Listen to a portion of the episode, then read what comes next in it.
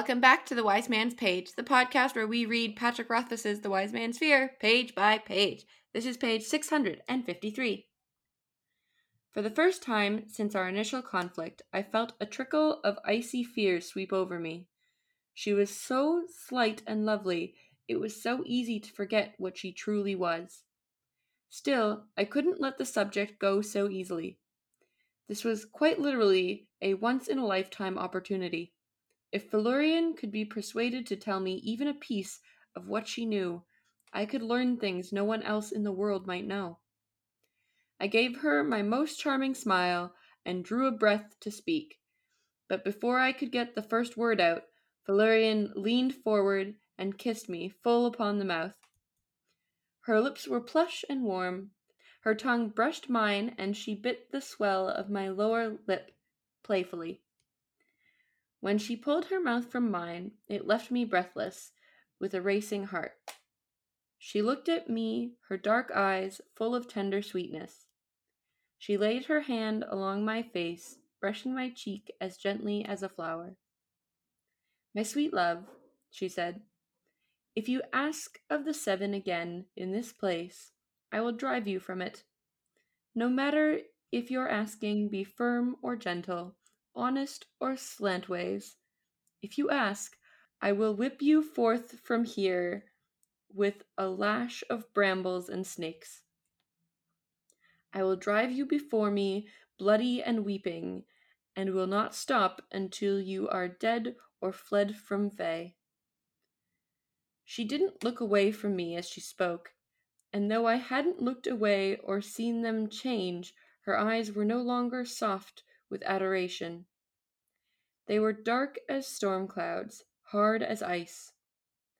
I do not jest, she said. I swear this by the flower and the ever moving moon. I swear it by salt and stone and sky. I swear this singing and laughing by the sound of my own name. She kissed me again, pressing her lips to mine tenderly. I will do this thing. And that was the end of it. I might be a fool, but I am not that much of a fool. Felurian was more than willing to talk about the Fey realm itself, and many of her stories detailed the fractious politics of the Faen courts. The Tain Mail the Daindan, the Gross Court. These stories were difficult for me to follow, as I didn't know anything about the factions involved, let alone the web of alliances, false friendships, open secrets, and grudges that bound Fey society together. This was complicated by the fact that Felurian took it for granted that I understood certain things, if I were telling you a story, for example, I wouldn't bother mentioning that most moneylenders are Shaldish, or that there is no royalty older than the Modegan royal line. Who doesn't know such things? Felurian left similar details out of her stories. Who wouldn't know for the end of the page? I'm Nick. I'm Jordana. I'm Jeremy. I love an elaborately worded uh, and highly detailed threat. Uh, it's one of those things that I simply love to see. Uh, and Felurian's is as good as ever. And it's such a nice tonal shift because this has been kind of a nice passage with Felurian, but Kvothe is careful to remind us, like, kind of up until the end of this chapter, like, just because she looks like a, like, you know, a nice you know hot babe who's you know we're just hanging out in her her pavilion of flowers like you can't forget what she really is and the hard edges underneath it's a bit like bast it's a bit like how when bast gets serious he gets very uh hyperbolic although i don't get the sense that she's speaking hyperbolically indeed no i think she is gonna make a whip of like snakes and brambles and uh, beat him out of Fae. Also, Jordana, I just want to clarify something. When you read the page, uh, she's she swears by the flower or her flower. Uh, I don't know where on the page that was. Uh, that two was paragraphs above the tilde brand. I do not just. She said, "I swear this by My my, flower. flower. Okay, What did you I said say? the flower or a flower. Oh, That's all good. I, I just think that the possessive there is indicative because she's not talking about a flower. I don't think. That is a good point. It says this. It says my flower in my book, Mhm. Jeremy. Yeah. Yeah. I just misspoke. She's taking this really seriously. If you bring them up again, if you bring the Chandrian up again, I will do this. Uh, and I think that that's because the Chandrian operate by the same rules in Fae as they do in the real world, where they are drawn to the sound of their name. And I kind of wonder if Fae acts as like an amplifier. Like in the real world, it seems like it took the Chandrian a while to track Kvothe's parents down uh, every time they got a ping from the name. But I wonder if it would be easier for them in Fae because Fae is more is more of like a magical place. Like I wonder if like the reason Felurian's taking this so seriously is because she thinks that if he brings them up again, they'll just appear. Well, yeah, like they're clearly they're serious business. Like whatever else they are here, they're definitely not just fairy tales. They're definitely not a rumor or something that only is uh, only whose influence is only lightly felt. They are very, very serious. So much so that even Felurian, who seems so carefree, is dead serious about chasing Kvothe away uh, and killing him if he speaks of them again. I feel like you had a thought that I interrupted. Who me? Yeah, you. Oh, I mean, that was kind of it. Like that, maybe there's something that Kvothe can learn about that in much the same way that he sort of he didn't really pick at the idea that the Amyr were Fey in origin. Mm. Uh, potentially, he could pick at the idea that, like, I think he sort of understands that there's something Fey, or at least like obviously the Fey like know more about the Chandrian than they're letting on, and I think that's part of why he goes off to meet the Cthaeh, uh, and he's so interested in getting more knowledge of it because here's another Fey creature who will tell him something about the Chandrian when Felurian, his main Fey contact, uh, didn't or wouldn't.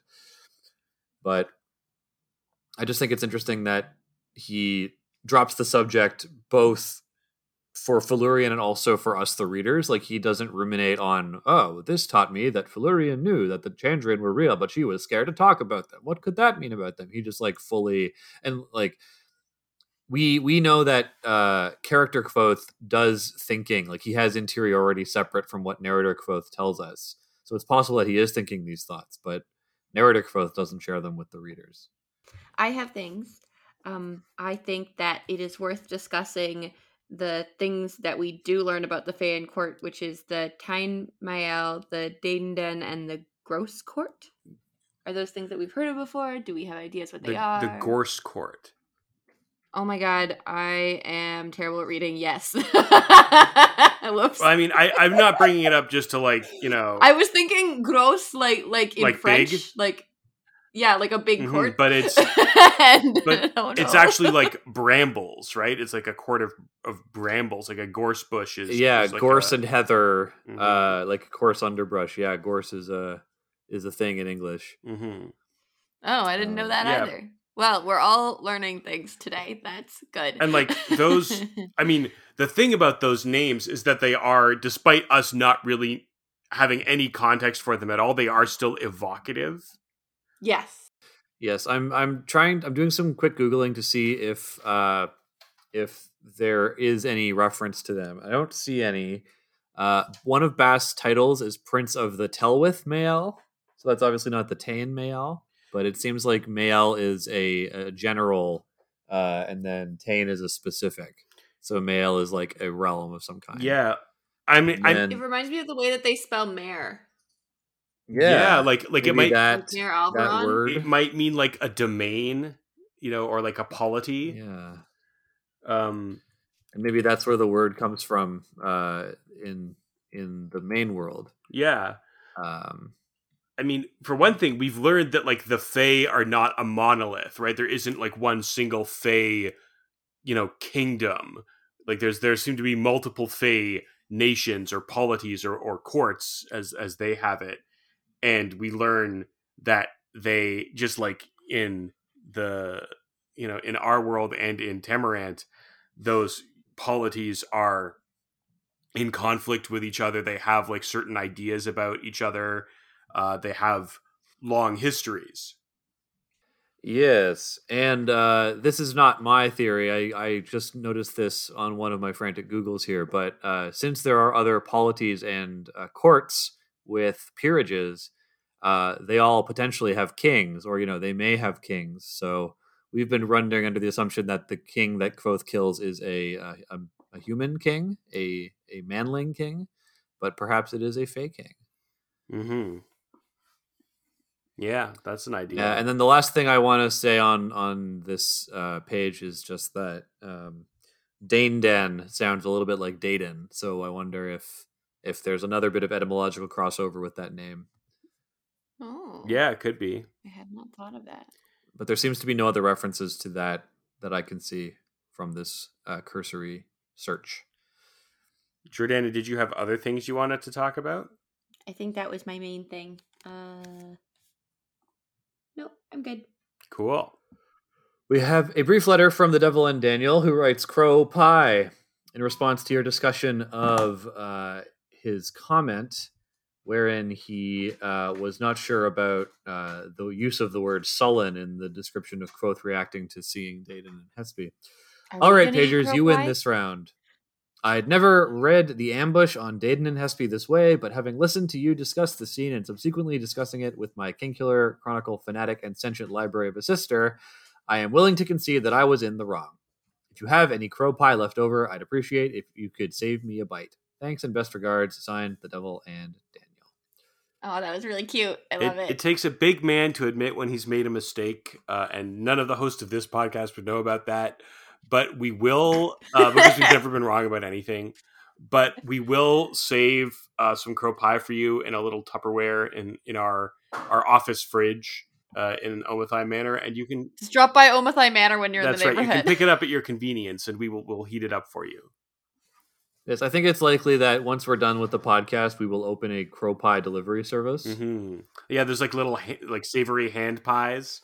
Yeah, exactly. And if someone of a friend of yours needs to eat crow, we will bike up to them and Mhm. jam it into their mouth and then bike off cackling. hmm I have like a perfect image of this in my brain because I don't I've never I don't I don't know if I've ever really like thought about the term hand pie before, but it definitely just sounds like a pie that you would place in your hand and your hand is what you use to hit people in the face with. So, you know, hand pie. Um, you remember Jordana? There was that that pie place near us. Uh, Yes, no, not- I know. I understand the concept. I just like I never really thought of it as being a hand pie. Yeah, those were hand pies. It was just a small pie. They weren't hand. A pie small enough to fit in your hand. Yeah, but it's, it's just, just a small pie.